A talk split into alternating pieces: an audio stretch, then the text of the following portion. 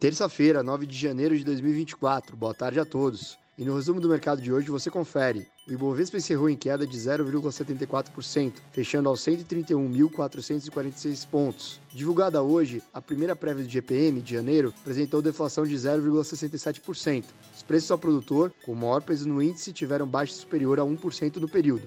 Como outros destaques, a Aeres avançou 5,88% após prorrogar até 2028 o contrato de fornecimento de pás eólicas para Vestas, com potencial de elevar as receitas líquidas da companhia em quase 8 bilhões de reais. A Tenda recuou 8,17%, reagindo à alta de juros futuros. O desempenho dos papéis da companhia no pregão de hoje ocorre mesmo após a construtora anunciar projeções promissoras para 2024, com as vendas líquidas crescendo até 3,5 bilhões de reais. O dólar à vista às 17 horas estava cotado a R$ 4,90, em alta de 0,74%. Indo para o exterior, as bolsas asiáticas fecharam em alta. Na China, autoridades afirmaram que o Banco Central local pode realizar corte nas taxas de compulsórios para estimular a concessão de crédito. Por lá, o índice Xangai Composto avançou 0,2%. No Japão, o índice Nikkei voltou de feriado em alta de 1,16%, atingindo o nível recorde desde 1990. As bolsas europeias fecharam em baixa. Na Alemanha, a produção industrial em novembro encolheu quase 5% na base anualizada, abaixo da expectativa, enquanto na zona do euro, o desemprego recuou para 6,4%,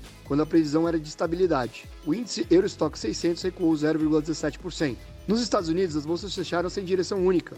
Ontem, após o fechamento do mercado, a diretoria do Fed, com direito a voto neste ano, reconheceu a queda da inflação. Entretanto, afirmou não ser o momento de discutir corte de juros. Entre os indicadores, a balança comercial registrou déficit superior a 63 bilhões de dólares em novembro, 2% menor quando comparado a outubro. O Nasdaq avançou 0,09%, o S&P recuou 0,15% e o Dow Jones perdeu 0,42%. Somos o time de estratégia de investimento do BB e diariamente estaremos aqui para passar o resumo dos mercados. Uma ótima semana a todos e até a próxima.